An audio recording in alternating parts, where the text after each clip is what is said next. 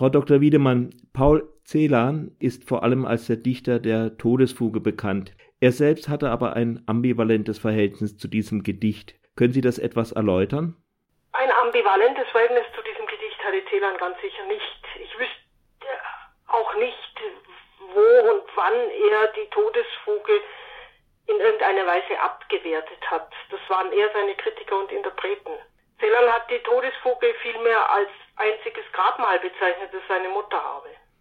Richtig ist, dass er im Rahmen der Feierlichkeiten zur Büchnerpreisverleihung im Oktober 1960 das Gedicht zum letzten Mal selbst öffentlich gelesen hat. Danach hat er es nicht mehr öffentlich gelesen, hat sich nicht dazu drängen lassen und ist nur sehr ungern zur Veröffentlichung freigegeben. Und da muss man sich natürlich schon fragen, warum.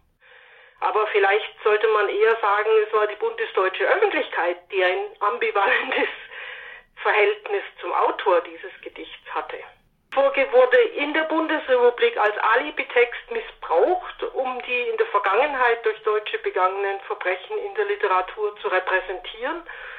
Und der Dichter selbst und seine zeitgenössische Dichtung wurden gleichzeitig mit Formulierungen bedacht, die aus dem Repertoire der antisemitischen Klischees stammten. Er wird als Fremder bezeichnet, als Fremdling und damit der eigentlichen deutschen Dichtung gegenübergestellt. Und wegen dieser Herkunft, so wird zumindest suggeriert, das wird zum Teil nicht sehr deutlich gesagt, aber suggeriert ist, wird es immer, seien seine Gedichte blutleer, reine Kombinatorik, zu intellektuell und zu wenig sinnlich und so weiter. Das alles stammt, so heißt es, nicht aus seinem Erleben und vielleicht sind die Gedichte ja sowieso nur abgeschrieben. Das meint die unsinnigen Plakatsvorwürfe von äh, Claire Goll. Ja, aber die spielen ja da hinein. Die vor allem passieren die in einer Zeit, in der es in Westdeutschland eine ganz massive Antisemitismuswelle gibt. Man muss sich schon klar machen, Celans Gedichte und auch die Todesfuge reagieren immer auf Aktuelles. Die Todesfuge ist das früheste Gedicht seines offiziellen Werkes, aber sie ist, wie auch immer das bezeichnet wird, sie ist kein Gedicht über Auschwitz. Weder Celan war in einem von Deutschen betriebenen KZ, noch wurden seine Eltern in Auschwitz ermordet. Als das Gedicht vermutlich geschrieben wurde, nämlich Ende 1944, war das Lager Auschwitz noch gar nicht befreit. Niemand wusste davon. Ja, aber der Holocaust, der wurde ja erlebt, also jetzt vielleicht nicht in dem, nur in diesem Ort, der zum, zum Symbolort geworden ist, Auschwitz, aber die Ermordung zum Beispiel auch der Mutter von Paul Celan und von äh, Millionen von Juden war ja evident. Die Todesfuge geschrieben wurde, natürlich Schicksal von vielen, aber auch von seiner Mutter und von deren Tod wusste er nichts, aber auch gar nichts Genaues Ende 1944. Die Todesfuge ist geschrieben und das hat Celan selber gesagt, als er eben im Dezember 1944 einen Bericht über das Lemberger Ghetto in der sowjetischen Zeitung Izvestia gelesen hatte. Und daraus hat er einige Informationen bekommen, die man in der Todesfuge wiederfindet. Also Informationen über erzwungene Musikausübung im Lager, da gab es sogar ein Foto dazu. Dann die Aktion 1005, ist nicht so allzu sehr bekannt. Also die Exhumierung der Massengräber und die Verbrennung der menschlichen Reste auf großen Scheiterhaufen zur Verwischung des Massenmords. Zunächst wird auch in der Todesfuge gegraben und dann gibt es das äh, Grab in der Luft. Aber außerdem war es ein Artikel, aus dem massiver sowjetischer Antisemitismus spricht. Die Opfer in Lemberg, fast ausschließlich Juden, werden so lange als sowjetische Zivilisten bezeichnet, als sie Opfer der Deutschen sind. Als aber von Goldresten in der Asche die Rede ist, genannt. Also erst im Zusammenhang mit Reichtum ist von Juden die Rede. Das muss ein Schock gewesen sein, so ein Artikel für Celan. Sowohl wegen der Informationen über die Todesumstände und die Umstände, wie mit den Gräbern umgegangen wurde, als auch die Sache mit dem sowjetischen äh, Antisemitismus, in dem er ja leben musste. Er war ja zu dem Zeitpunkt noch in der Sowjetunion. Also Tschernowitz war ja sowjetisch. Von der künstlerischen Seite. Er hatte ja die Todesfuge als Tonkunst bezeichnet und. Nie getan. Wüsste nicht, wo er das getan hat. Nein, äh, er hat die Todesfuge als Grabmal bezeichnet, aber nicht als Tonkunst. Das haben seine Kritiker getan. Die haben behauptet, es sei schon wieder fast zu schön und er hätte aus, aus dem Leid sozusagen Gold gemacht oder so. Die Celans Todesfuge, die hatten ganz, die hatte Sonderrolle in der Rezeption dieses Dichters. Sie wurde in der Bundesrepublik in das Kästchen Auschwitz getan und dann das Kästchen Auschwitz zugemacht. Das Celan aber etwa 1961, also ich beziehe mich jetzt eben auf die Zeit, in der mhm. das Gedicht dann aufgehört hat, selber zu lesen, dass er 1961 zum Beispiel Gedichte schrieb, die den gegenwärtigen Antisemitismus in der Bundesrepublik thematisieren. Das wollte niemand in den Anthologien oder den Schulbüchern haben. Also zum Beispiel damals, als es noch Geigen gab, da nicht wahr, gab es ein Oben oder Krumm, so wird meine Nase. Das sind Gedichte von 1961, eine Gauner- und Ganofenweise. Diese Gedichte wurden nicht rezipiert.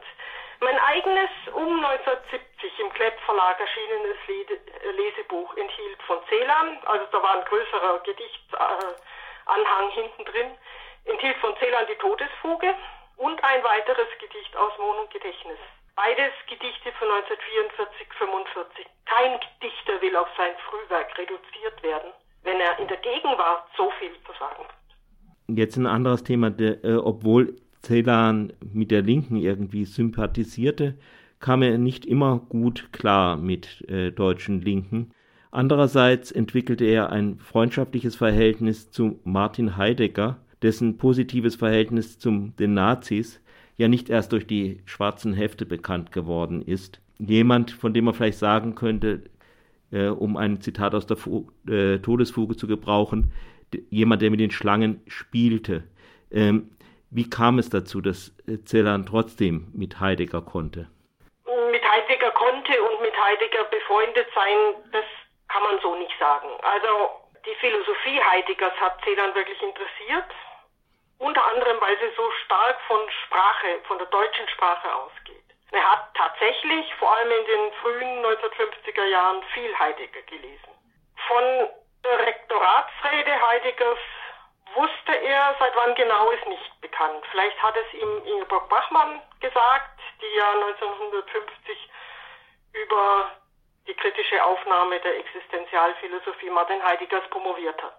Er äußert sich zu Heideggers Vergangenheit in einem wichtigen Brief eben an Bachmann im August 1959, ähm, wo er das klarstellt. Er schreibt, ich bin, du weißt, sicherlich der Letzte, der über die Freiburger Rektoratsrede und einiges andere hinwegsehen kann. Und dann verweist er aber auf Erfahrungen mit Heinrich Böll und Alfred Anders, die er in diesem Brief patentierte Antinazis nennt. Was will er damit sagen? Ja, Heidegger ist nicht zu entschuldigen. Was Antisemitismus betrifft, sollte man seiner Ansicht nach aber auf dem linken Auge nicht blind sein.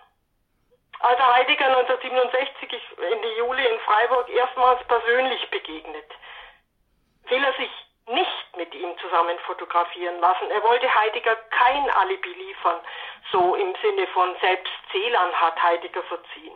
Nein, Celan hat ihn in dem privaten Gespräch gedrängt und dann auch noch in seinem Gedicht Todnauberg dazu gedrängt, sich doch endlich öffentlich zu seiner Schuld zu äußern, was Heidegger ja nicht getan hat. Er spricht in diesem Gedicht von einer Hoffnung, heute auf eines Denkenden kommendes Wort. Celan erkennt durchaus an, wenn sich Menschen mit Nazi-Vergangenheit bemühen, umzudenken. Er gibt die Hoffnung nicht auf, dass diese Menschen, die sich für ihn, wenn, wenn schon nicht für seine Person, so doch zumindest für seine Gedichte interessieren, durch diese Lektüre und vielleicht auch durch persönliche Gespräche zur Einsicht kommen können. Er wollte diese Auseinandersetzung. Er wollte sich und seinen Gesprächspartnern diese Chance nicht verweigern. Das gilt nicht nur für Heidegger, das gilt auch etwa für den Stuttgarter Professor Fritz Martini, der SA-Mitglied war und Autor einschlägiger Aufsätze. Oder es gilt auch für den Schweizer, für das Schweizer Waffen-SS-Mitglied Armin Mohler. Aber Celan ist eben nicht blind die besonderen Formen von linkem Antisemitismus. Wie er ihn aus der Sowjetunion kannte, wie er ihn 1956 nach einer Schriftstellertagung in Wesley und darauf spielt er mit dem Hinweis auf Böll und Anders in dem Brief an Bachmann mhm. an oder im Mai 1968 unter den Aufständischen erlebt hat. Haben Sie ein Lieblingsgedicht von Celan? Ich möchte vielleicht tatsächlich zu den Gedichten einfach ganz allgemein noch Gerne. sagen. Celan schreibt seine Gedichte als aufmerksam die Gegenwart wahrnehmender. Das kann die Gegenwart einer geliebten Frau sein. Natürlich schreibt Celan auch Liebesgedichte. Das kann von Reiseerlebnissen ausgehen und den Gedanken dabei. Das können Begegnungen sein, wie die mit Heidegger in Todnauberg oder die mit Nelly Sachs in Zürich oder die mit Ossi Mandelstamm in dessen Gedichten auch Lektüre, ja gerade Lektüre ist für ihn Begegnung. Aber das ist auch die äh, brisante politische Situation in Frankreich 1958 und wieder 1962. Das ist auch der beginnende Auschwitz-Prozess Ende 1963 und die Urteilsverkündung 65 oder Jahrestage der Aufstände in Beblinka oder Sobibor und eben auch das unter französischen Aufständischen 1968 beobachtete. Aber Celan schreibt nicht im Sinne der dessen, was man damals engagierte Dichtung nannte. Das heißt nie so, dass die Gedichte auf die jeweiligen Erlebnisse, Ereignisse, Begegnungen fixiert sind und sich für eine einfache Lektüre anbieten. Sein Wortschatz zeigt Zeitgenossenschaft. Er spricht 1967 nicht mehr von Herz, sondern von Aortenbogen und Kranzarterien.